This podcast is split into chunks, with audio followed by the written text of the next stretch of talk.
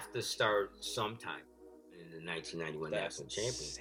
Kind of, if it's difficult or it's hard, they'll always work on the part that they're good at. Well, it's fine. It's nice to finally meet you. I know we were, we were trying to do this uh, a while back. I'm I'm I'm Joey Sinizzi. I'm the I'm the founder of the brand, and then um, you know I, I brought Dylan along uh, a couple of years ago now. Uh, we've been going since 2019, and now we got the drink, so we're we're kind of rolling. Um, but uh, yeah, I know. So you you've met Aiden, I believe, right? Yes, we- I met uh, Aiden. He came in, showed us a drink, um, Yep. told us about you know what you guys were trying to accomplish, you know the goals of the program. Yep. Have you been able to try it yet? I did try it yesterday, and it was think? really good. Yeah, you know, I like thought it was really good. Um, it tasted good.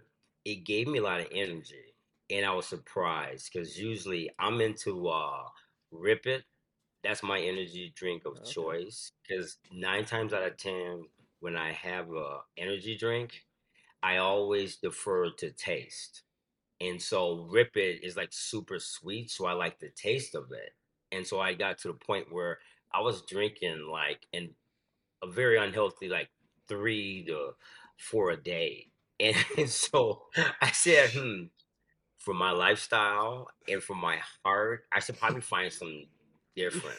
Yeah, And, and I actually tried yours on Friday, and it was like mid morning before I had to go train some athletes. And I tried it, and it gave me a nice, subtle energy, you know, build up. I didn't feel like like Rip It would give me a zero to sixty right now, and then within an hour, I would start feeling that fatigue, almost like a um, for lack of a better description, like almost like almost like a hangover. yeah. But this kept me going, and it was um it was a good taste because I'm all about taste, and it actually kept me with a nice steady kind of like energy that I was able to use throughout the day. Yeah, it's So it was good. di- dicaffeine malate right there. The Infinergy that we have in is a slow release caffeine, so that gives you the that long lasting sustained energy, which is the, Oh, the goal of why we put it in there. But um, but yeah, so let's uh let's get right into it. So pretty much these these interviews, what we want to do is we we let the guests pretty much tell their their their story, right? So you take it back to the beginning. I know you said that you played football, so I guess we'll you know we can start there, like your your early years and um, and then come up to this point now. I know we have a lot to talk about with with starting the your your gym and business during COVID, during the peak of COVID, which is obviously a very difficult task to do. So, um, but let's Oh take it God. let's take it back to the beginning. So, um, childhood, and um, you can we can lead up to this point. Oh wow, you guys are going deep. Oh yeah, oh yeah, I um I grew up more with a football background, Mhm. even though I grew up I had scoliosis, which is a back condition, you know, with my spine. So I couldn't play tackle football growing up. I didn't play football till high school. So, you know, my whole frame of reference in terms of like sports and court culture when it comes to teams kind of happened like my senior year when I played football. And um, what I did was I went on to um, Grand Valley State. I walked on there. Uh, two years later, I transferred down to the University of Miami, Florida, where I played down there. So, you know, I was down there in 91 and 92 and kind of saw firsthand what um, team culture was like. You know, I kind of saw from the standpoint of, you know, when highly competitive as athletes get together, what they do from a standpoint of how they prepare, how they play, how they um mindset and all those things. And then that's when I kind of got into training and I really realized that for me to be good, for me to be competitive, what I had to do was I had to basically set myself up so I could be successful and I train on my own. So I just started training on my own. I started working out and training on my own. Um, I'm from West Michigan, so I would go back to South Florida, obviously football. And then when I finished at the University of Miami, I was working out for some um, Canadian football teams because I was going to go, you know, try out for the Toronto Argonauts. Um, Yeah. uh, they had a tryout in Canada and a couple other teams. And I was working out at a park one day, and some kids saw me working out, some high school kids, and they said, "Hey, could we train with you, or could we pay you to train us?" And I, at the time, I was not going down that route at all. You know, I was like on that track of I want to go be a football player. And so I said, sure, you know, I started working with those athletes and it kind of spun into this thing where um, I just started working with athletes on a regular basis. And my whole um, it's kind of like the base of what we did was in speed training. So I did speed and agility for athletes, and this was like in the mid '90s, and it just spun into this thing where um, I just ended up training all these athletes from like 1996 to today. And you know, it was just by happenstance that I meet some kids at a park they want to train, and I started working with them. Really liked it, and just over the years like meeting different coaches and you know different uh, coaching philosophies and just seeing the evolution of sport like from the early 90s late 80s to now. It's like being obviously in two different eras but like just seeing the transformation and really seeing that athletes can change their condition. Athletes can change like where they are in sports from being kind of like a beginner to being someone who's like a starter just through training.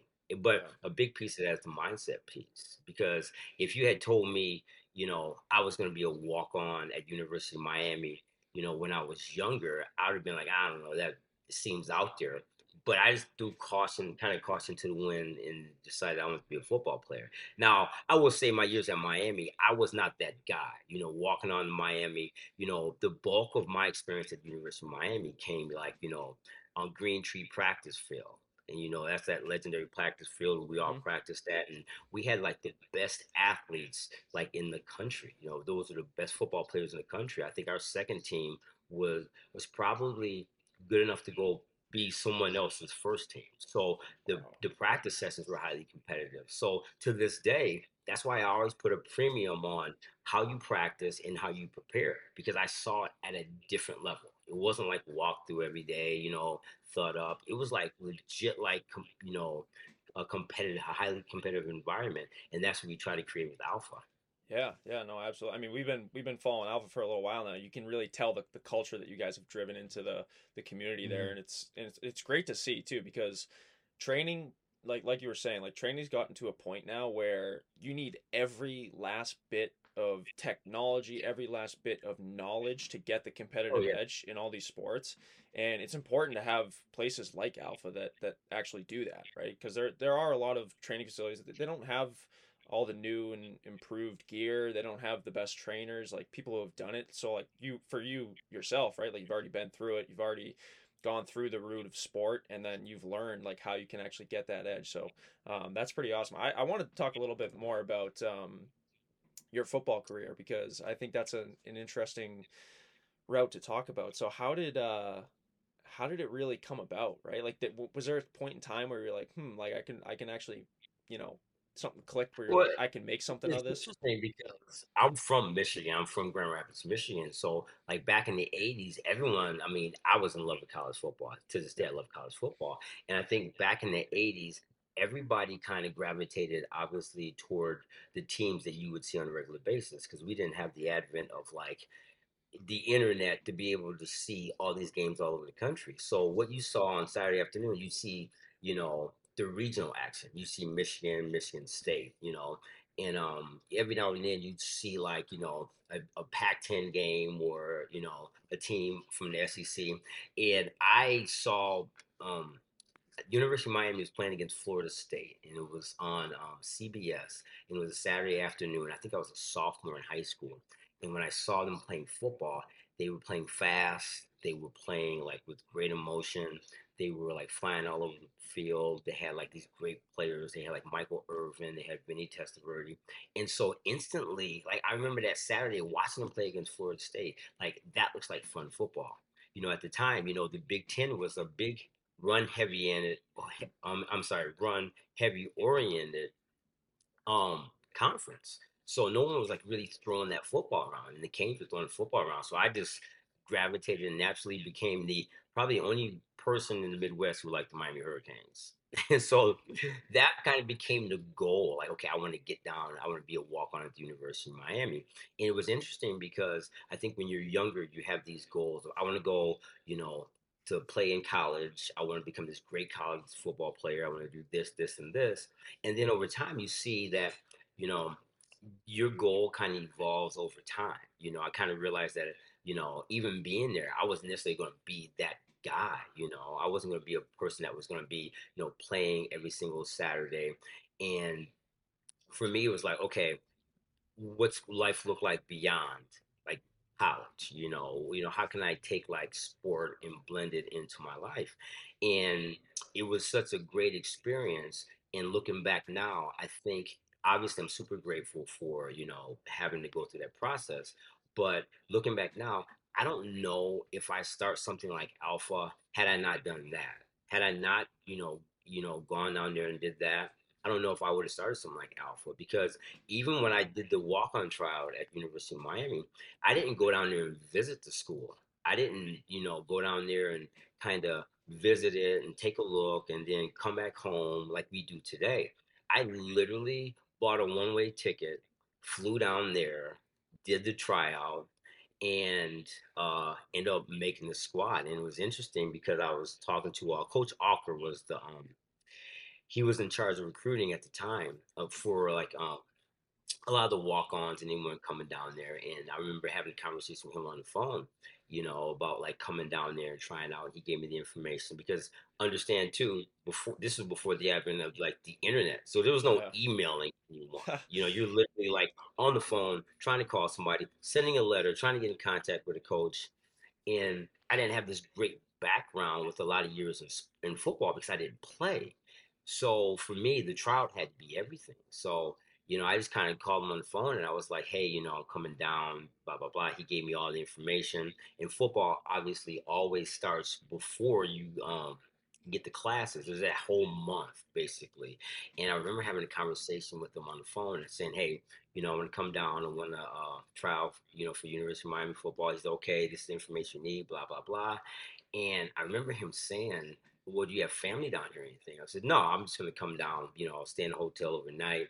Then I'll come to the trial the next morning." And I remember him asking me, "He's like, so what are you gonna do if you if you get down here if you don't make the team? Because then you because I was still gonna go to school there." He said, "You'd have the whole month before school started." And I remember saying, and this was probably the most confident or cocky thing I've ever said. I said, "Well, I don't plan on not making it." And there was this long pause on the phone. I was like, "Crap!" I said, "I probably just made myself look like." And he responded by saying, "You find your way down to University of Miami, and we'll find a place for you."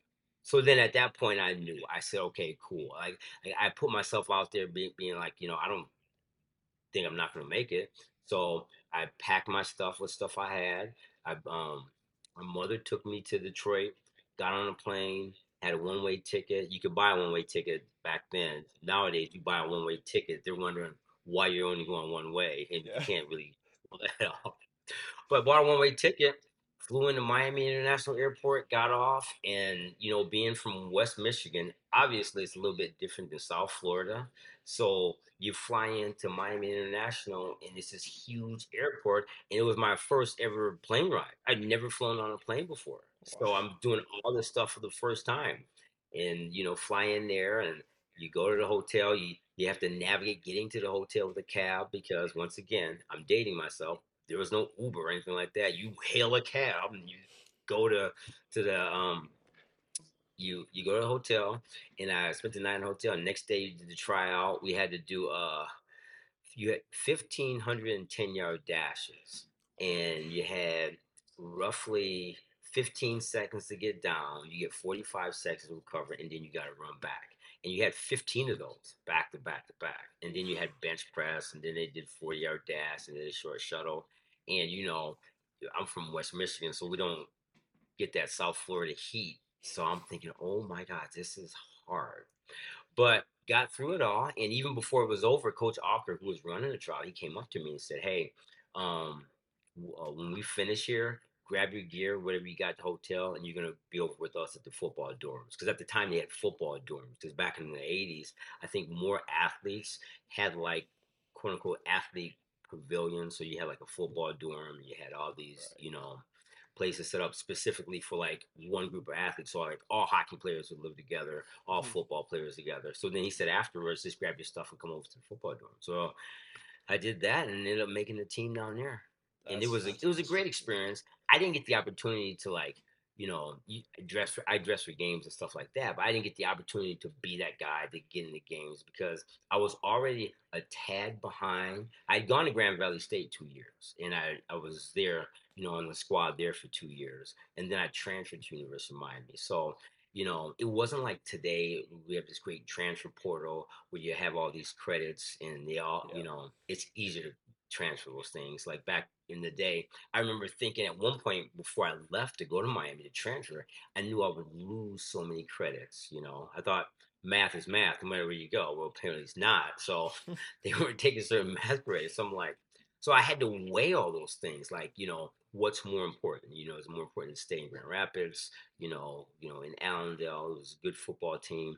You know, at Grand Valley, I, I, I was out there, and it was um, Coach Beck was the coach at the time, and I think we were the first team to go to the playoffs then back in '89, in '90. So it was like you weigh, you know, trying to stay there and create a good fit to start playing there, or you know, take that next step and try to like do something bigger because I only played like senior year in high school. Like you Right. know, my, parents wouldn't let me play growing up, so I didn't play senior in high school.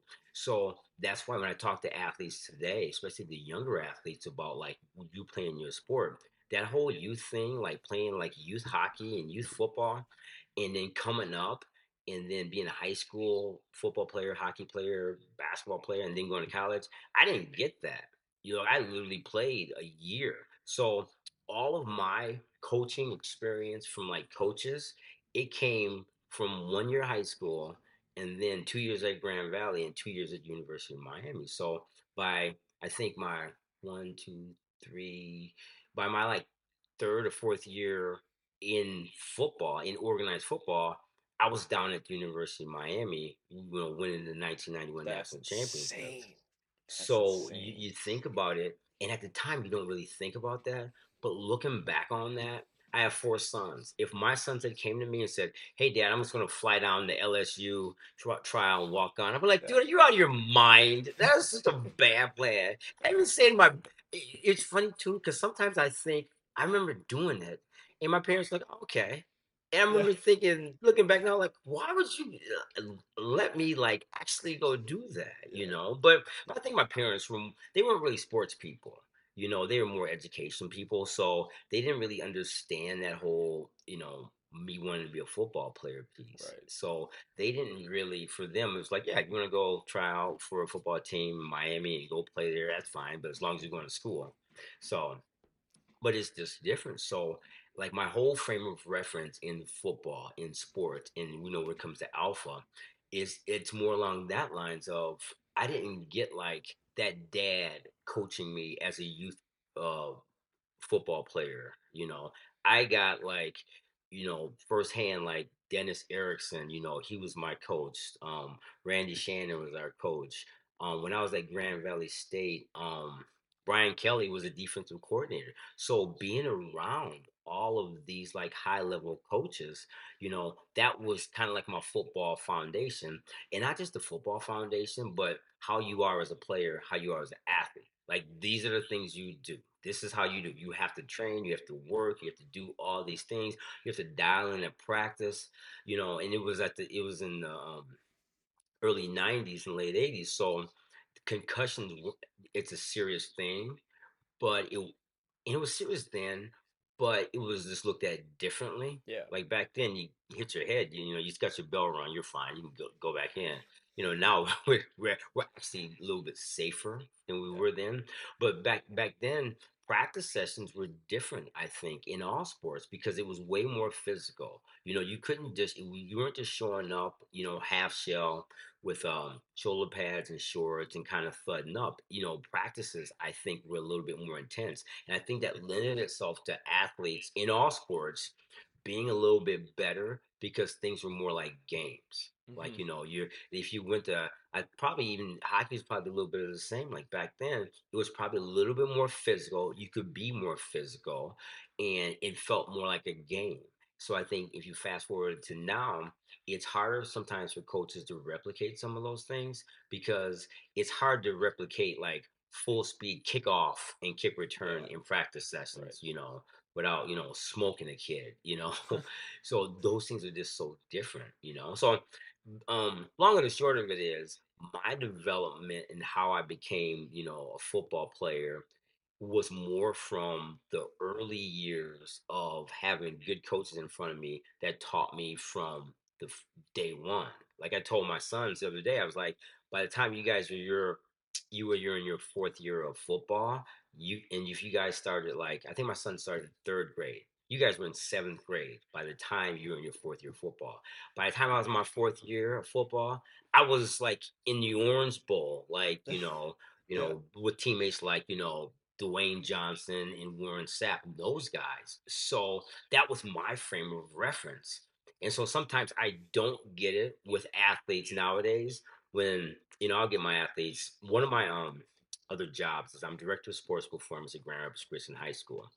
And, you know, I'll get the athletes, they come and they're very compliant when it comes to training. One of the things is, you know, they'll come down and say, Oh, Dixon, I'm so tired today, you know, blah, blah, blah.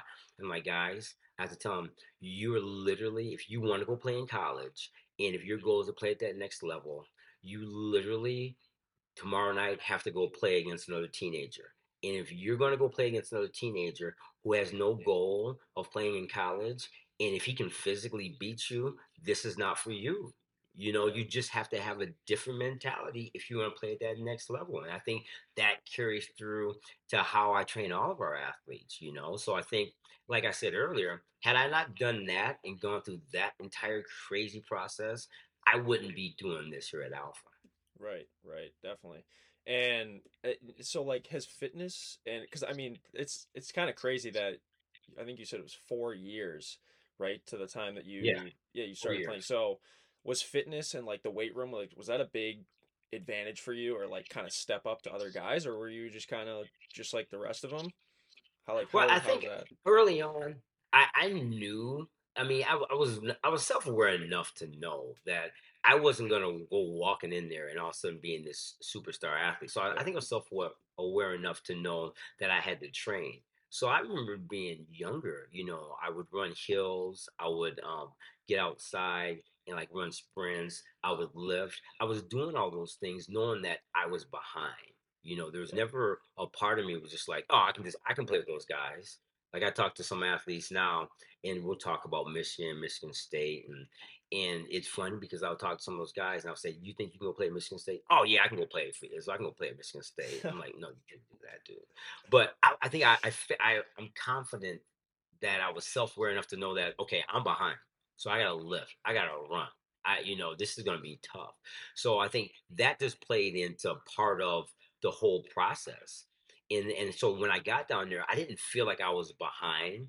Um, I, I felt like I had great strength levels for where I was at by comparison to other teammates because I put I put a premium on that part of it because it's hard by yourself to replicate football. Like you know, you know, I was a running back, so it's hard to replicate like the demands of like the physicality of that. But it's easier to replicate those things like the strength part, like in the weight room, like hmm lifting weights and running hills and those kind of things. So I almost like put that at the front of everything and said, okay, I, if I don't make it, it's not going to be because I wasn't strong enough, I wasn't quick enough, I wasn't fast enough, I wasn't in great shape. It will be because of the football part.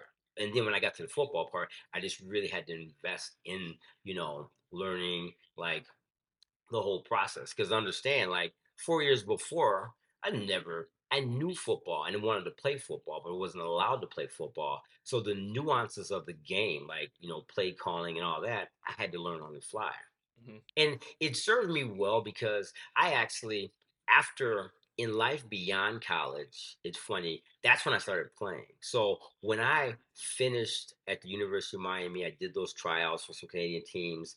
I met a coach here in town, and back then, semi-pro football was a it was kind of a big thing. There was a few teams here in the area, so I started playing semi-pro football, and I played semi-pro football from the time I was 23 all the way until my last season was 2007. So Oh I just played semi-pro football, and I actually was a.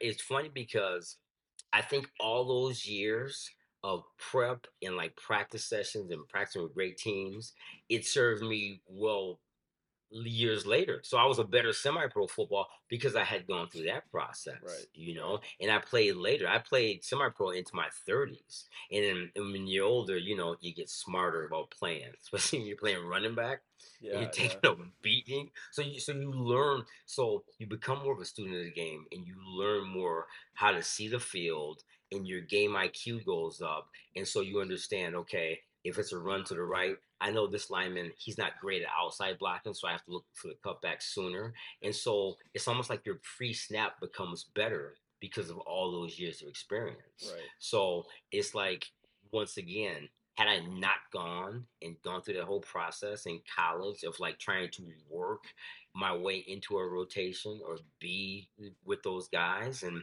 train alongside great players, I don't think I would have been very good in semi-pro football and and you know and been successful there. And that's and it's funny because I spent more years in semi-pro football beyond college than I spent in high school and college combined. And and, and so it's funny. So so I realize now, even though when I was 15, I wanted to be a Miami Hurricane. I wanted to go play for Jimmy Johnson. I wanted to win the national championship those are big goals that I had, but I realized that I had the process was more important for me to go through so that I could go play semi-pro football and have a great, you know, successful career with that and spin it into something where I said, you know what, if I can do this and with the resources that I had, because once again, dating myself, there was no internet. We didn't have like these vast resources. Um, my very first training book was um Eric Dickerson's Secrets to Pro Power. And Eric Dickerson, you guys know who Eric Dickerson was?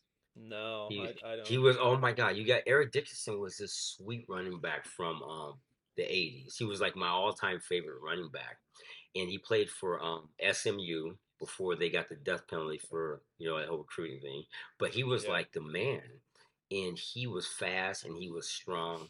And he was one of the athletes that kind of paved the way for uh, um, training in football. He was all about training. So he wrote this great book called Secrets of Pro Power that I have to this day. I still have this book.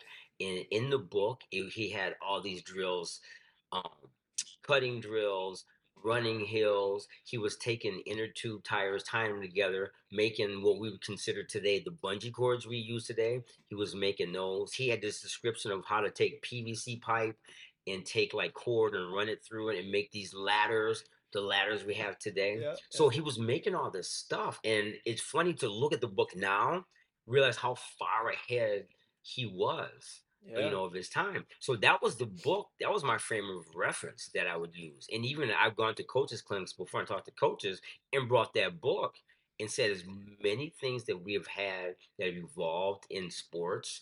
This book is from 1988, 87, and we're and he was ahead of his time. So all these training tools and this training knowledge, it's all the same. You know, it's Yeah. all the same stuff. I think we've evolved it a little bit differently, but it's all the same stuff. Now, Yeah. I, I have a few tools here like Vertimaxes. Um, we have like digital timers and those kind of things that help, you know, increase the process of training. And, you know, they, you know, they, it's an added benefit because it's kind of like a cool perk. Like we have a timer that you wear on your wrist. So if I'm timing when you guys in 10 yard dash, I set an iPad up, you push a button, it beeps, and you run a 10 yard dash, and I can look at the iPad. And then we also have this little clip we put on your shoe. And then you just jump up as high as you can and come down and look at the iPad. It tells me how high you jump. Those are great perks to have that we can add to the training. But at the end of the day, it's all the same stuff. Yeah, it's know? not like the foundation has changed over time. Like the No, foundation not at stayed all. the same. It's more like the technology Yes. advances just helped get almost like get there quicker, almost right. Like 100%. um, I feel like that's one because I was going to ask you next, right? Like you've you've experienced both, right? You were a college athlete, now you're training college athletes. What have you noticed? I guess since you just pretty much said that um, foundation's the same, the technology's just changed. What do you think from the player's point of view, mindset wise, training wise? What has changed? Is there like do you think that people are working harder today than they were back then, or do you think it's vice versa? Like, I, I'm interested to hear that. Well, well, I always say not that your generation doesn't work hard and your generation the, the 20s i think i think you work hard but i think it's all relative. I think because like i said earlier we've had to change our mindset and change a lot of things that we do. Like concussion protocols are a big thing now. Now being so physical in practice we can't just you know smoke each other in practice sessions. So we've had to change how we you know coach practice sessions and how physical we are in practice sessions. So i think athletes have to go the extra mile of doing a lot more stuff to be game ready. And I think sometimes it can lend itself to athletes think they're working hard, but they're not working as hard as they, they actually could be. And that's the conversation I have with a lot of athletes. And then with a lot of my athletes, I tell them the athletes that work the hardest, the athletes that I get that work the hardest, that put the time in, that put the work in, that do the extra stuff, that aren't just compliant just show up when they're supposed to. The athletes that put the extra work in are the athletes that are successful. A great example of that is Xavier Tillman. I met him at um, I was at Grand Rapids Christian and he was at Grand Rapids Christian. He came in, you know, as a 10th grader. And I tell people to this day, Xavier is the same person now um, as an NBA player as he was as a high schooler. Xavier always worked hard. He always did the extra. He was always there. He was always, you know, not just compliant, but he was above and beyond. And he was always working to get better, you know. And now, you know, he lives, he's playing for the Memphis Grizzlies, you know, he's having a good career with them. And he'll come back, you know, and every now and then we'll work and together when he comes back to Alpha and we'll talk. And the bulk of our conversation has to do with me kind of picking his brain about that whole mindset thing. Like, what are guys like at that next level? Like, now that you're there in the NBA, what are those guys like? You know, what are the more successful guys like? You know, what's something that you would tell like younger athletes? And he's been good about like, we've done some class sessions where we'll put him on Zoom, and he's been good about like talking to some of our kids and basically saying, if you want to forget about the NBA, if you want to be that next level athlete, if you want to really, really be successful, you're going to do everything you can to be successful, but you're going to realize that your talent is not enough. Probably millions of kids nationwide that can shoot free throws, that have great moves, but the ones that who survive and make it through are the stronger athletes. You know, the ones who who are strong, who work hard, but who are also, you know, mentally tough. And mentally tough isn't just a rah rah thing. It's being able to get chewed out by your coach in front of everybody and just be like, I got you, coach, and move on and not start kicking the can. And that's what we struggle with today. You know, it, it's hard to coach kids hard now. And even with Alpha, the way we I set Alpha up so that when you come in here and train, we'll coach you. Okay, as you go from one session to the next, as you go from one station to the next. But our whole thing is like we're building in intrinsic motivation. So this is we designed it purposely so you fail. So it's hard. So it's something you have to get through because part of that mindset is being able to complete something that's hard. And I think today's athletes, they kind of, if it's difficult or it's hard, they'll always work on the part that they're good at. You know, some hockey players, you've seen the guys that they're great at shooting, they'll go out there and work on shooting over and over again even though they may not be great at defending or they may not be great at an area that would make them better because it makes them uncomfortable to have to go show you know i'm not good at this you know mm-hmm. so i'm just to work on the easy the hard the the good part of my game you know yep. you have to work on the hard part of your game so i think that's what i've seen from xavier um, Duane Washington, he's another good example. He plays for the Phoenix Suns. He was the same way when I had him in high school. All these great athletes you know, the one thing they have in common is the mental ability to dial in and do it when they don't feel like doing it. Like they have days when they wake up and it's summer and it's hot outside and I got to go to Alpha workout today. And instead of just taking that day off, then and you think, what's one day? It's not gonna make a difference. They come in and do it when it's hard. Right, right, yeah, and on so you made you made a good point there, and I think one of the biggest things in today's day and age is like that that comfort factor. Like everything around us is built for comfort. Like everything's Yes, a convenience 100%. factor. Every you know, it, it gets it gets hot inside. We turn the AC on, right? It- Oh my you know, gosh. It's, it's all these all these things around us are all just to make us feel comfortable. We don't we don't want to feel discomfort. Like that's that's just how humans are nowadays. And you and when you mentioned that book about I forget who, the guy was that you said um the book that you read about the he made his own ladders his own bands Oh, and Eric stuff like that right and i think that in today's day and age the athletes that are coming up there's so much access and convenience to all these Oh. advances right? Like everybody's got access to it so it makes it that much harder to separate yourself and be the best guy right? Whereas in Right. back in the day all you had to do was be a little uncomfortable make your own things make your own ladders make your own bands and you're going to be better than that guy next to you. So i think just from that standpoint like it's it's um it's different now you know? Oh, um 100%. but then that that's like where that mindset comes in right? Which is what a lot of people don't have nowadays is the mental toughness to to actually do the extra hours or do the things they don't No. want to do because No. they, they have the technology they have everything's at the tips of our fingers right like any any given day we have it right there it's just a matter of whether you want to use it or not so And, and I think that's a big thing because, you know, with the advent of technology and the internet, it makes it so that today, if you wanted to go out and find out, how can I get faster? I want to get a little bit faster. As coach said, I'm slow. You can pick your phone up and find ways to get faster. And I've told people before, if humans, if some humans, some athletes were a little bit more intrinsically motivated, they would put me out of business because they would have the technology at their fingertips and i'm just going to go research and do blah blah blah and find out how to do it and go do it but a lot of athletes they'll do the research find out how to do it and either they won't do it at game speed or they'll do it a couple times but they don't understand that you have to have complete buy-in to get better and do something you're not uncomfortable do something that makes you uncomfortable you know? And i think that's why even though the advances in technology are better and there's more um, on the internet there's more tools more of those kind of things because i think back in the day we may have been a little bit more intrinsically motivated if you're taking that technology today's technology and put it back in uh, back in the Oh, day God. you would have Yeah. seen incredible athletes you would have seen walter payton wrestling for like 3000 yards in the season Yeah. you would have seen that kind of thing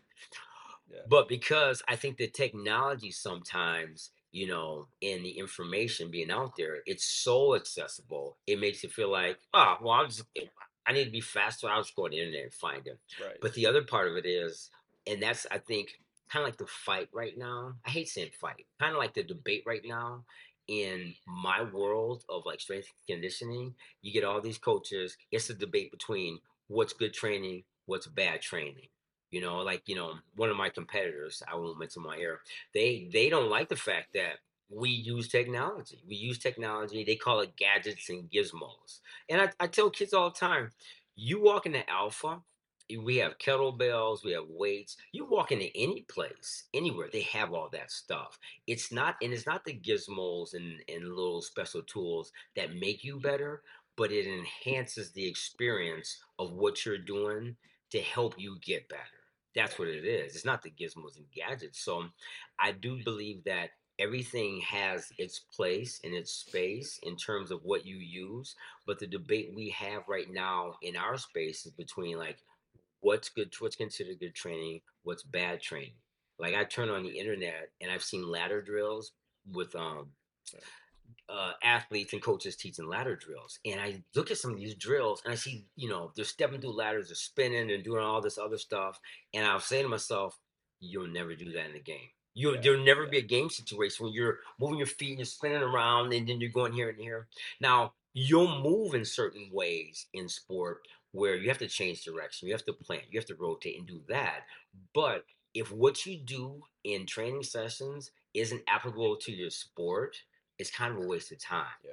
And so, and I've even had kids that I've had going through ladder drills and say, Oh, can we do this ladder drill? And then they'll sample it. I'm like, No, we're not doing that. I said, No, we're not doing that. Because, and I've even jokingly said to some kids sometimes, Stop looking at the internet because that's not real. Because if that was so real, you know, in terms of like a ladder drill where someone's taking one foot, stepping in, then they're spinning, then they're going to the other side. If that was so real, everybody would be doing that. That's not what makes you better. It's efficient movement, like how you move through a ladder. And I've even had people come on and say, well, ladder drills aren't good for training. You know, you shouldn't use ladders. Well, I think you can use everything in positive way. You can use things in positive ways, and you can use them in negative ways. You know, so I think that's the fight in our space a little bit is about like who is actually training and what training is good, what training is bad. And and I honestly I think that's one of the biggest flaws in technology nowadays. And that's not not even just sports, right? Like we see it in oh my political gosh. climate too, from media standpoint, right? Oh what's yeah. what's the truth? Nobody knows the Yeah. truth.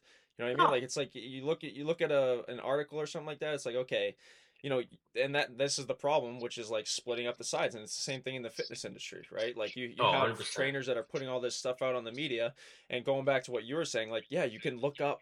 Um, how am I going to improve my speed? But you might be looking at an article that does the exact opposite. You know what I mean? So you don't, you never 100%. really know. You know, Hundred percent, and and I, and I think that's the space where we're at too as a society. I think you hit it dead on. You know, we're more likely to gravitate when a, a coach basically described it like this. He said, as athletes, you're either competitive or you're compliant. If you're competitive, you go above and beyond. You go to practice sessions, you go lift with your team, and then you go do the extra. That's competitive. Compliant is you're on time, you come to practice, you do what you're supposed to do in practice, you lift with your team, and then you're done. the bare And you minimum. just. Yes. And it's like not wanting to be uncomfortable. And we tend to gravitate toward things that kind of confirm what makes us feel good. So I see that like in us today, like you're dead right. Like in terms of like the climate we're in, we're more likely to navigate toward articles and information that confirms Yes. what we already what makes us feel better. Okay, you see, I'm right because of blah blah blah.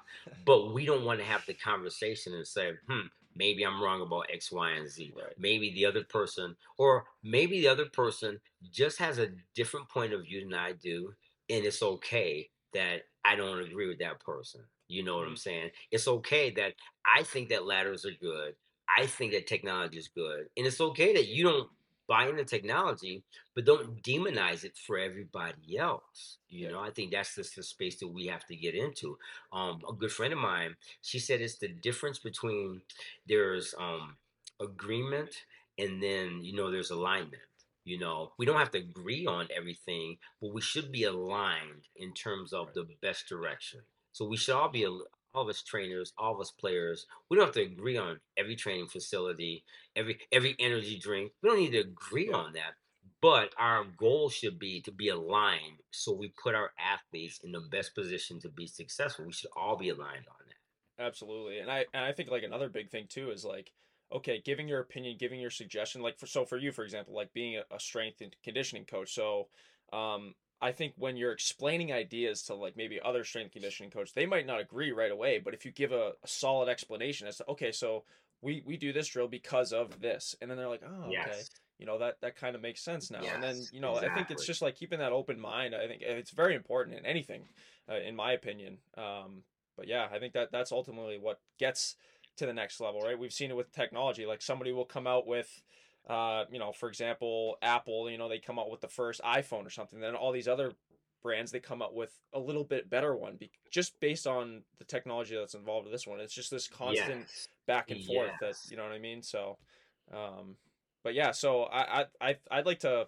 talk a little bit about alpha and, and starting it because obviously that's a very um, difficult task to complete in the economy that we were going through with COVID and you know very confusing times in terms of starting businesses, growing a business. So what was that uh, situation like for you? Like when did you know that you wanted to start Alpha, and uh, when did it really come to fruition?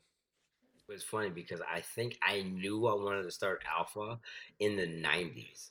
So, so it's like in the 90s, I was like, okay, if I ever did this in house at someplace, I would do it this way. And I think over the years, it just kind of evolved from just doing some speed training with some kids outside to this Mhm. whole training philosophy where I worked at health clubs and I liked the health club industry. And I said, how do you add performance training to that? And so it just spun into over the years, I had just built out kind of the philosophy in my head, and we just got to a point where you know I knew um, my wife and I knew a couple good friends of ours, and you know they're in business, and we were just sitting there talking one day, and like you know long term goals, well, what I wanted to do, because because I'm director of sports performance at Grand Rapids Christian, and because I train all of our athletes, and they said, "Well, that long term, what you want to do?" I was like, "No, long term, my goal is open facility." So we just started talking, and we just kind of said, "You know, why don't we just come together, and you know, we can create a facility." So they kind of came in they um they they're our partners. They bought the building. They outfitted the whole building for us. And my wife and I, we bring the business part of it, like you know the physical part of like the equipment and the philosophy mm-hmm. and everything. And at the time we were making it, it was right before COVID. So it was right before COVID. So you're thinking, okay, cool, we'll be good, blah blah blah. And all of a sudden COVID hits, and it was during I think we, I think my partners bought the building in December, and then they started outfitting the building, and like you know, it, it's uh, and you'll see it. It's a nice big warehouse, but it needed painting and all this other stuff. And so COVID hit, so all the work had to stop. So we went with that period where there's no work. So I remember, and we are all at home, and I got four sons at home, and I love my sons, but all of us home together all day long. oh my gosh, it was it was great, but it's like it was great. So what I did was I would leave during the day, and I would come to Alpha, and I would paint. So I painted the lobby. I painted the bathrooms. I painted the recovery section upstairs. I just basically kind of jumped in and started doing some of the work that the contractors couldn't do because everyone was at home. So I spent time painting and everything, and it was 2020 and then all health clubs had to be closed. So then when we move forward to the summer, every all of us were when I say all of us, all of us in fitness because I knew people who owned F45 and different cross training places, and well, you could work out outside, but you couldn't work out inside. And I had this great facility with all this equipment that was brand new but we couldn't work out inside, so I couldn't open it. So and at the time, Xavier was getting ready for the NBA draft, so he needed a place to work out, and so we could work out outside. So what we would do is, this was crazy. Looking back now, this was insane. We would open up the doors, and I went out and bought this carpet from Menard, this outdoor carpet, and we would take stuff outside. So we took dumbbells outside. We took like the assault treadmills. We rolled outside and we put everything outside. So we would train outside. It was it was the craziest thing because we're outside, and I remember looking inside this facility. I'm like, I have this brand new facility, and I'm ten feet away. We just had to be outside. We were, so we're ten feet away from the building. Yeah, your dream, right? Build this amazing yeah. place, and you can't even use it. I know. And so, so finally, COVID, they said we can go inside the lift. They said we just had to have restrictions with everybody. But the thing that honestly helped us in the whole COVID part was our philosophy is made where we say we'll only train 15 athletes at a time max because we only want 15 athletes in the building training. Mm-hmm. And so when they finally said we could train inside, they said we had to have restrictions of, you know, X amount percent of people inside. The other places here in town, whether, you know, the big health clubs, they couldn't survive like just opening up and saying you could only be at 25% capacity. So a lot of them just stayed closed they kind of stayed closed and said, we'll open back up because it doesn't make any sense to have our employees come back for 25% because we have these big places. Worked to our benefit because we were able to open up at a time when everybody had to stop, but then open back up slowly. So it almost took the playing field and it brought it back down here. So all the other players that were all up here pre-COVID, we started out in COVID, so they had to come back to this level. So then when stuff started opening back up, we were able to rise along with everybody else. So it was almost like obviously COVID was not a blessing, but it was almost like having that environment where everybody had to start off at zero and move forward. It's like in in um in your market with the energy drink, if they came out and said we're going to put a ban on energy drinks and you mm-hmm. stop energy drinks, and then they stop production, and then they come back next month and say, okay, you can come back out, but you can only sell so many. It puts you at a great footing because yeah. now all of you guys get to build up together, exactly. and that gave us the opportunity to. I'm highly competitive. So I'm like, cool. Now we're gonna crush everybody. We're gonna move faster and mm-hmm. do more stuff. And we created a situation where if you train here in Alpha, you get an app. and you can log everything in the workout here. So you can log your sets, your reps. If you're, we have people who are members at different health clubs, and they have, or they have like stuff at home, like weights and stuff at home. They can do the workout at home. So our philosophy is train here, train anywhere. So if you're an athlete, you can come here and train or after school, if you can't make it here, you can go to your weight room. You have our app, you can train. So during the whole COVID time, we actually launched something called Alpha Up. And so we went out to the community and we said, okay, since everyone's at home, we're gonna give you free a free access code. We're gonna build home workouts. They don't require any equipment. So we built this following of like, I think we had 800 people at home doing workouts. And I could go on there and I could see who was doing the workouts. And so every week I would design like it would be a six day per week workout and it would be challenges in it and they would be free you could just use the access code and we had all these people you know that were doing workouts at home before we opened. So it was almost like having a dedicated audience for a business that had never been open. That's insane. And so yeah. then as we built up toward the opening, we could communicate I could communicate with everybody like, hey, we're gonna be opening next week. You guys, thanks for doing Alpha Up. You guys can all have like, you know, a free week, whatever, blah, blah, blah. Mm-hmm. So when we opened, we didn't we opened with people knowing who we were. We opened with people already having done our workouts, even though I had never stepped foot in the building.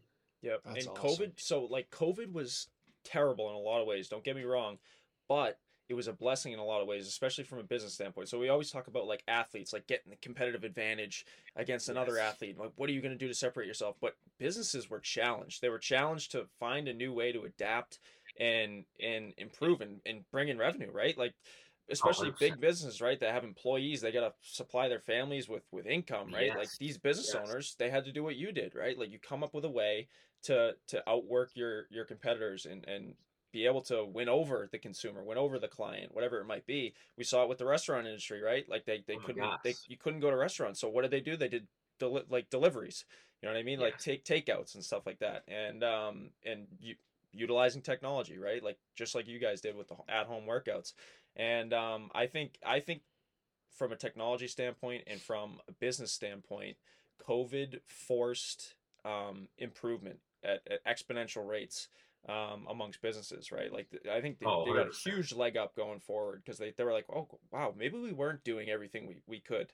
You know what yes, I mean? And, exactly. And yeah, it really really improved that aspect of things. Um, but yeah, that's that's crazy because you know, Dylan and I eventually our goal is to someday have have a gym facility just like similar to Alpha, not nice. in your market over there, but but no, uh, still, you know what I mean. I, this is where I'm at in this space. I I don't believe that like when we started Alpha, I, I said everybody is not going to like our training philosophy. Everybody's not going to come here, you know, but we can help like move the needle in the space. You yeah. know what I'm saying? So I purposely we have like all these community collaborations that we form. Like I formed them with my friend Holly. You guys should meet Holly. She owns uh, F45. So we formed a collaboration with them, even though they did training. We have Normatec Recovery here. So we formed a collaboration with them. We said, you know what? Your members will probably not come over here and train, but they'll probably take advantage of the recovery. You know, we formed um, a collaboration with Extreme Cryo. You know, they do cryo. We can get in the, um, you can get inside this chamber. It's like mm-hmm. minus like 35 degrees. It's crazy, dude. And they do that for athletes. So we formed a collaboration with them. We formed a collaboration with Clean Juice. You know, I've reached out to like yoga studios. So for me, like hearing about people start training businesses, I think I'm the opposite. And it's probably bad for business, but I think I'm the opposite. I get excited when people open up training for people because there's so many people out there that could that would take advantage of the resources in training but like you know, there's not a ton of like great training out there.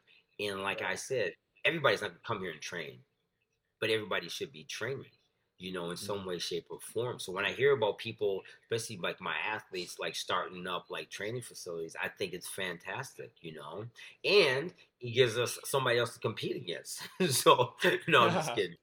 But but I just yeah. think it's such a great thing, you know, and I, and I think what you're doing is interesting because I watch what you guys are doing and I'm like, oh my gosh, that's so smart. You know, you create a product and you create a product that gives you traction, that gives you like brand recognition, and then you create like the facility or the training along with that.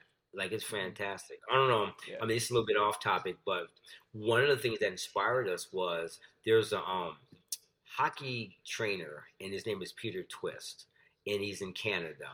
And I remember looking up some stuff because we were going to go to Canada look at one of his facilities. He has a training facility similar to like what I have, and his whole niche is hockey players.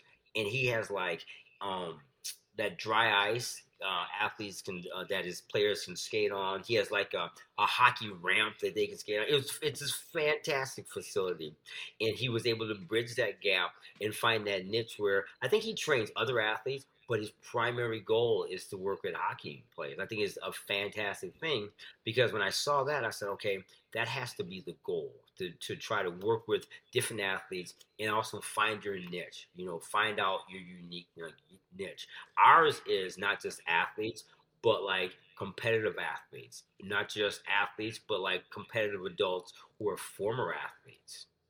Yeah, no, and and I think it, it also goes back to what we were talking about earlier about about comfort, right? I think that's why we're seeing so many people uh, try to find these fitness, whether it's a facility that they can train at or like ultra marathons. Like I'm sure back in back in your day when you were in your 20s, ultra marathons. Did you ever hear of an ultra marathon No, back then? Yeah, no. exactly. And and the thing is, is because and I've been doing, I've been reading a lot about why people are starting to do these ultra marathons and it's because they want it they're seeking discomfort now. Discomfort yes, a long time yes. ago it came mm-hmm. to you whether you liked it or not because Yeah. you know there were difficult times like even when you think back to like the great depression right? Like people were going through tough times. Everybody was was uncomfortable right? But now we're in this comfortable time where you have to seek discomfort on your own. So it's like a Yes. discipline aspect to it where like you have to seek these things. You have to train. You 100%. have to work out. You have to push your limits. And um and i think like, you said you hit it you hit it spot on where like um it's it's awesome to see people create these these fitness regimes and these training facilities and the recovery centers like all these different things because you need to stay healthy if you want to live at Yes. like your max capacity your max capability like you have to be in shape you got to be healthy um so yeah i think that that's that's awesome Yeah, hundred percent. And and I and I do think that you know sometimes when we throw our preferences away, it makes it easier. Like when I say preferences, sometimes we judge things as good or bad. You know, it's like oh my god, I think the idea of running an ultra marathon that sounds awful. like Yeah. like doing that, like being that uncomfortable, but or going to practice sessions. I don't feel like practicing today, or like even having to go through something in business, like go through. Oh my gosh, you know, we don't have a lot of people coming in. It's a bad time throw away those kind of preferences and stop judging things as good and bad and just accepting it as just just part of the process you Right. know as much as we're beyond covid guarantee you whether it's you know pandemic or you know financial something else is going to happen. But that's just mm-hmm. part of the process. It doesn't mean we're at the end of the world. Everything's not you know end of the world earth shattering you know even in sports you know it's just part of the process. Like you see these athletes get injured and oh my god it's over my career's over. Well that's just part of the process you know? Yeah, yeah. like you know you talk about jordan being one of the you know greatest basketball players of all time and then i think his second year i think he tore his acl but no one talks about that but at the time it's probably the worst thing ever yeah. but like Kobe, like tearing his Achilles, his career is over. That's just part of the process. We don't Mhm. embrace that part of the process. Even you're right, even in business, we think, oh my God, business is bad. We need to change this, evolve this, close doors. No, you have to learn how to navigate through that as part of the process. Yeah, absolutely. And I, I also think there's like a time perspective to that too. Like when an athlete gets an injury, it's all they can think about, like my career, like my Yes. like everything's all messed up. But when you when you think about it in the grand scheme of things in your whole career, right? Like a three two three month injury, like Yeah. that's nothing. You know what I mean? That's Oh nothing. my gosh. Um, yeah. It's, so a, it's a speedball. Yeah, and it's funny. It's funny we're we're talking about that because our uh, manufacturing facility that we use down in Georgia, he, we were talking to him. We were on a Zoom call and we were just talking about production, getting prepared for it. And he's like, he's like, yeah, you know, it's it's kind of funny because we were talking about like the economic times now, where it's like, okay, you know, we're coming out with an energy drink. It's like the economy is not looking so hot right now. Like we're we could be going into a pretty good recession. And he was like, yeah, you know what? We want to know the funny thing? Every single co- uh, company that my business partner and I have started has been during a recession. And he's Isn't like, look where we are now. And I was Dude, like, yeah, I'm telling the you, truth. yes. This is a. I mean, it's not like you want to um, you you want to dance in someone else someone else's missteps because you understand like recession those things are bad but it's almost like you have to start sometime if you wait for if you guys wait for the economy to be great to start your drink if i would have waited till everything's all good in the economy to start a business then i'm always dependent upon everything has to be perfect for this to be Yeah. successful and it's not going to be starting. It- yeah. Yes, it's part of the start. It's just part of the whole process. I mean, and things are gonna go get really, really, really good. You two are gonna make a multi-million dollar like company. It's gonna be great. Then all of a sudden, someone's gonna come out with something else, or there's gonna be something, some other fire you're gonna have to put out. Yep. Um, I've just listened to this other another sidetrack because I'm great at sidetracking people. I'm great at sidetracking interviews. I listened to this podcast, and it was called "How I Built This."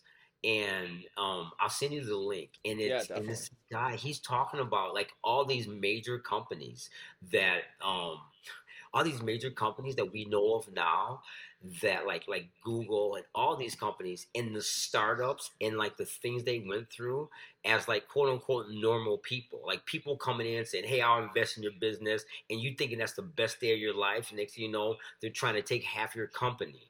Or like, you know, um, I read this book called Shoe Dog, uh, Phil Knight's Oh book. yeah, yep, I read that too. it- yeah, and it's and it's fantastic reading about how he's sitting in his living room thinking, okay, I gotta find a way to get these orders from Japan. So we have to take all of our money out of the bank to go buy shoes from Japan and make sure we sell them. And he's sitting in his living room chair thinking about this.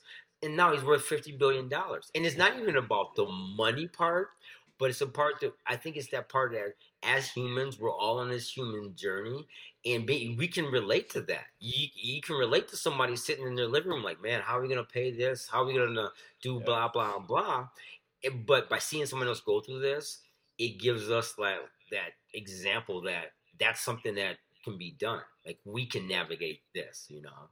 Yeah, and honestly, like that's like one of the main main points of this podcast is like I, I think that's one of the biggest flaws in media nowadays is like it's always the the great things, right? Like on the internet, Yeah. right? you always see like the successes and this, that, and the other thing. And we kind of want to bring light to like the journey, like the Yeah. things that these athletes have been through, that these business owners have been through. And it's almost like I feel like people are hesitant to begin something, whether it's a journey in, in an athletic career or Yeah. business, because they're they're like, oh my god, there's no way I can reach that.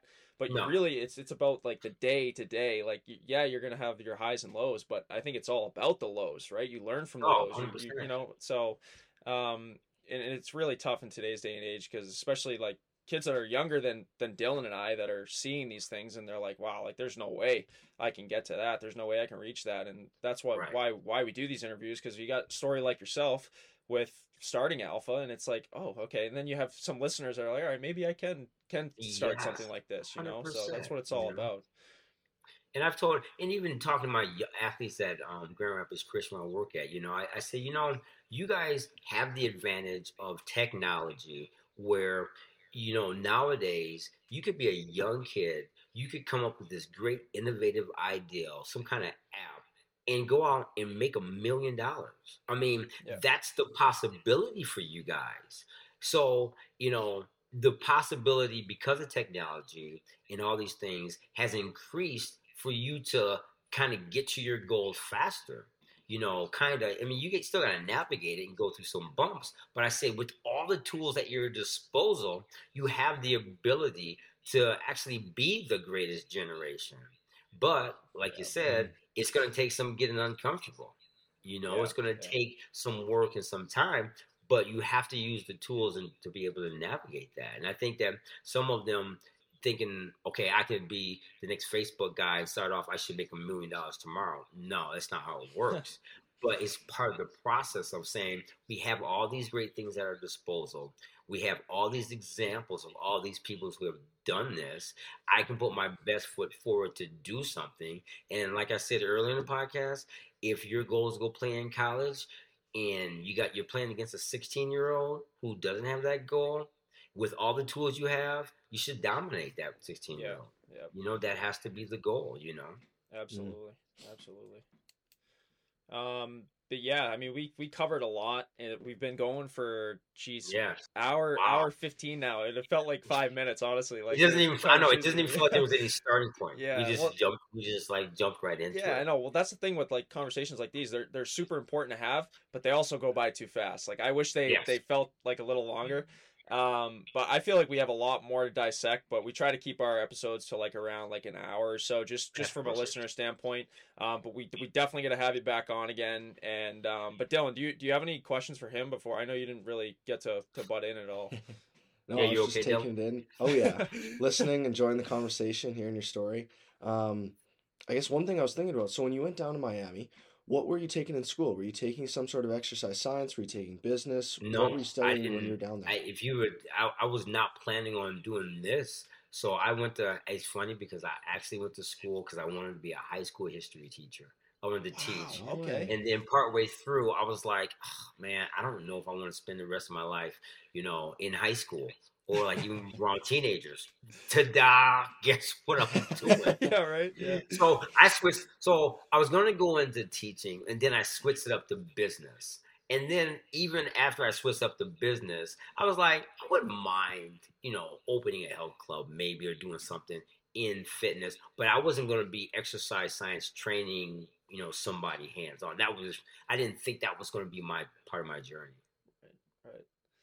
Right. Hmm. Uh, yeah. Well, everything happens for a reason, right? And, Oh, uh, everything you know, here you are. So it's crazy. for a reason. But- So, but I, yeah, I appreciate you guys having me on because you know I think it's like I, I'm like you guys. I think it's important to share the story so that other people can hear the story and other people can you know can they can relate because I think we all need that story. Like every I tell athletes all the time, your journey is your story. You get this great opportunity to write this story, Yeah. and if you don't share with other people, then the story kind of gets lost among the 7 billion other people on the planet. Share the story because then it, you know, inspires other people to like either move in the directions of their dreams or start moving in the direction. Mhm. Yep, absolutely. And like so every episode that we have, like the first episode is always about like the long the journey that they've had from start Yes. to, to end. And you know, we we want to have repeat guests on where we kind of dive more into certain topics. And I think you, you know, it would be perfect for you to to eventually, you know, talk dive more into like the mindset type of thing or Oh, for um, sure. you know, different athletes in today's day and age and whatnot, because you've experienced it all, right? Like I said, like you you played, and now you're teaching people who are playing. So it's it's uh it's a pretty special position for for you to be in, uh, from a coaching standpoint. So, um, but yeah, we, we really appreciate you coming on, and um, no problem, man. yeah, we'll uh we'll definitely be be in touch, especially for the you know we want to get some sort of alpha underdog type. type Oh, man. combine or something like that. That'd be that'd, be, awesome. fantastic. Yeah, man. that would yeah, be sure. fantastic. You know, So, I think there's some I think there's some cool stuff that you guys are doing and and for me it's really impressive to see like like you guys start this journey like right now. You know, to be able to like see the need in the market and say, you know what? And it's it's interesting because it's coming from guys that are like competitive athletes. And that's where it needs to come from. You know, it doesn't need Yeah. to come from someone outside of the market saying, you guys need to do this, this, and this. It needs to come from you guys who experienced that firsthand. How do we put Right. something on the market that can help all of us from the standpoint of our vantage point, like right now? absolutely absolutely um but yeah so we're you know we're looking forward to the to the you know connection we have with alpha i think you guys are doing very special stuff i mean we've all, all of our leadership meetings we've we've mentioned alpha and and how what what a great club that you guys have become an athletic training Oh, facility thanks, like man. that's it's it's Appreciate very it. impressive and it's and it's on honestly it's chilling to know that there there are people out there that are doing things like this because um it's easy to get lost in the shuffle like i said it's hard to navigate through the waters nowadays and what's right, what's wrong. So, and you guys are definitely on the right track. So I, I love to see it, and um, we'll be we'll be in touch very soon. Perfect, man. Sounds good. Thank you for having me on. Sorry about all the technical difficulties. Hey. Showing my age. Like I don't know how to work like the internet. No, Slightly embarrassing, but not completely. hey, that was more on us than It's all anything. good. It's yeah, it's it's tough to, to navigate this stuff, but uh, but yeah. So we'll, we'll be in touch very soon, and thanks again for coming on.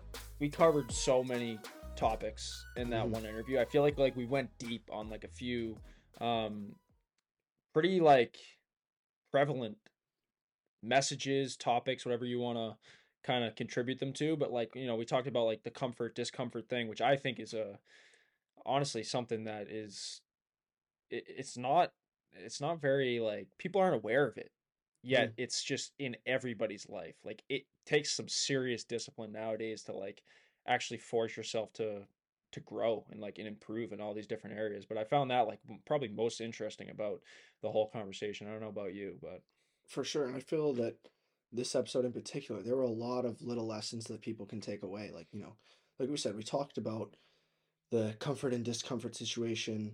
Um, and we talked about just embracing the grind, the differences between training when he was growing up in, you know, the 80s, early 90s versus us, the differences in technology. You know, that's one thing I guess, you know, we tend to have younger guests on um, that are, you know, closer in age to us in their early 20s that have like us grown up with technology and you know all these tools and uh, gadgets available to them um, so it's nice to hear a different perspective of what it was like you know not back then not to make them sound you know super old but uh, talk about like you know before the internet what it was like growing up training um, yeah. it was you know kind of curious it, it was interesting to hear him talk about you know when he went down to school like you just went down on a on a tryout and one way ticket you know he was just navigating on its own like to think nowadays you know when i come down here i can send my parents a text hey you know at the airport made it all checked in you Yeah. know that wasn't you couldn't do that back then so it was um not to get sidetracked there but there was a lot of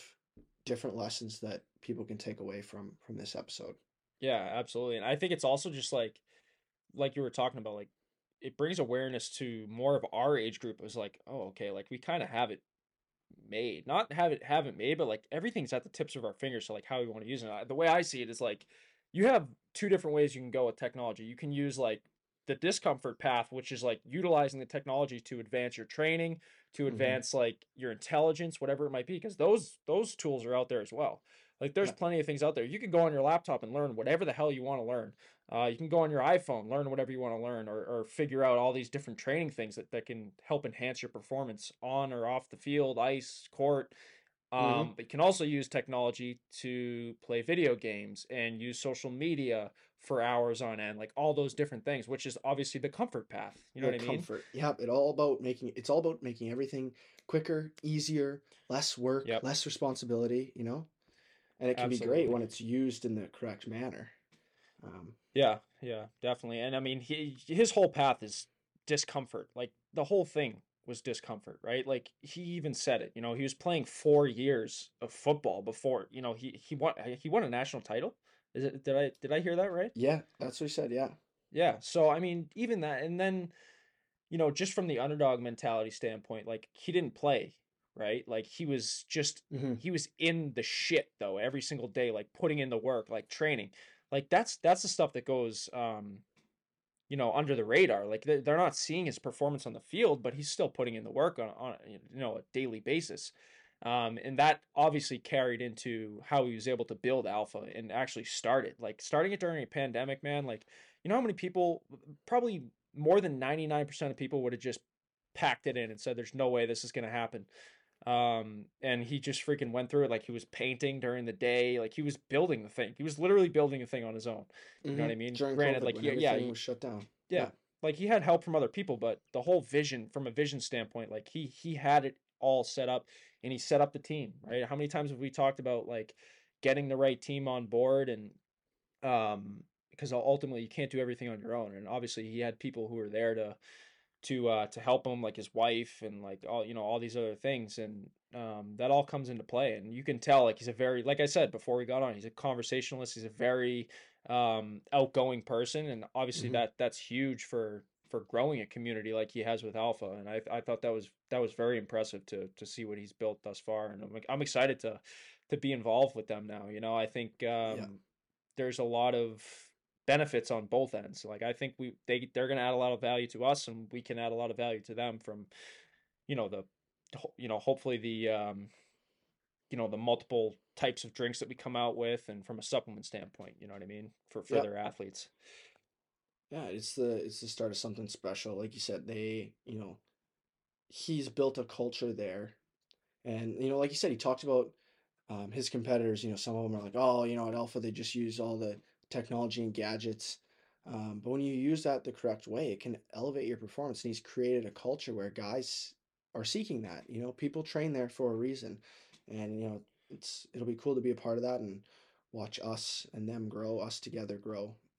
It'd be cool. Absolutely. Yeah, and it was it was really uh you know, he mentioned that book and I've honestly been thinking about it all day about the book that he read about the guy and I forget his name. Uh, I don't know if He's you run, remember. running back. Yes, I'm blanking on it too. Um, for speed, speed and power development. Yeah. Yeah.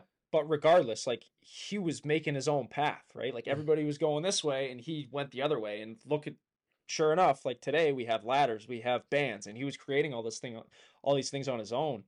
Um and it just goes to show you like kind of it everything's up to you, like the path that you want to choose and is, is it going to be like you, you got to choose the tough path every single time. If you choose the easy path, there's got to be something upstairs that says this isn't the right one for me. You know what I mean? Like it more often than not, taking the difficult route is it might not work out, but it's going to make you a tougher person, more resilient in the end to chase your next endeavor and to to you know face the obstacles that are inevitably going to come your way.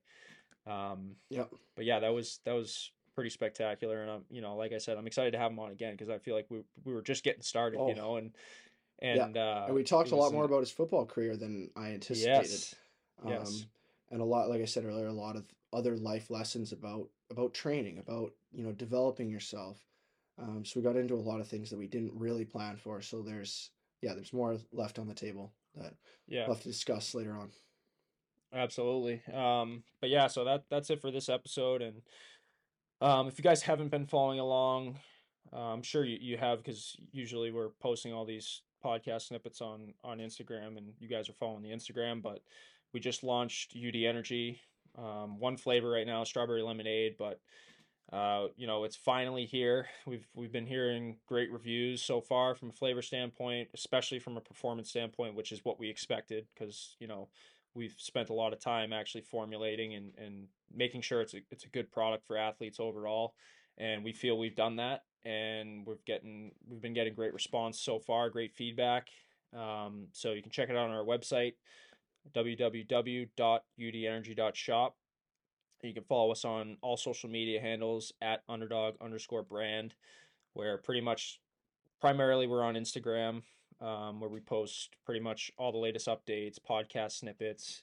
uh, little helpful tips and tricks um, to help improve like sleep, nutrition, whatever it might be. Um, and then obviously all of our clothing content and energy drink content. So um, thanks again for listening.